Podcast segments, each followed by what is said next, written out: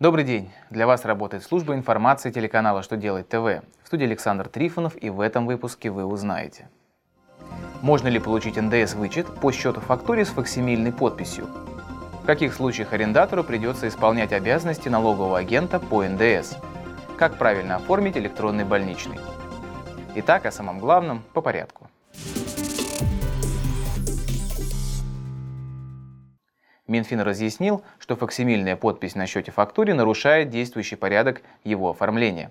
Ведомство напомнило, что НДС принимается к вычету только по счету фактуре, оформление которого соответствует установленным требованиям. Согласно правилам, счет фактуру должны подписать руководитель и главный бухгалтер компании или лица, на которых оформлены соответствующие доверенности. Нормами действующего законодательства не предусматривается использование факсимильных подписей в счетах-фактурах.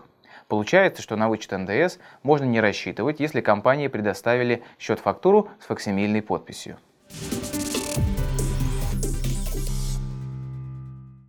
Если компания или предприниматель арендует госимущество, находящееся в собственности арендодателя, то у нее возникают агентские обязанности по НДС.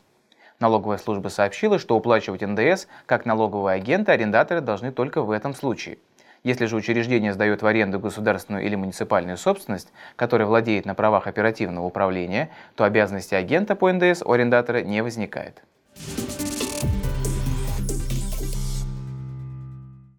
Правительство разработало порядок, по которому должны взаимодействовать медучреждение и страхователь при оформлении электронного больничного. Согласно новым правилам, обмен данными должен производиться через систему соцстрах, администрировать которую должен фонд социального страхования.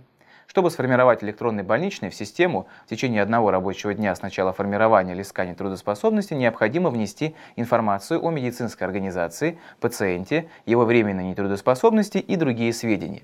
Сведения, которые понадобятся для начисления пособий, должен внести в систему работодатель с учетом срока, установленного на назначение и выплату пособия.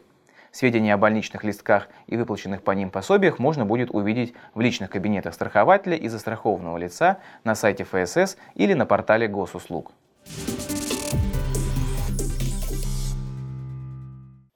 На этом у меня вся информация. Я благодарю вас за внимание и до новых встреч.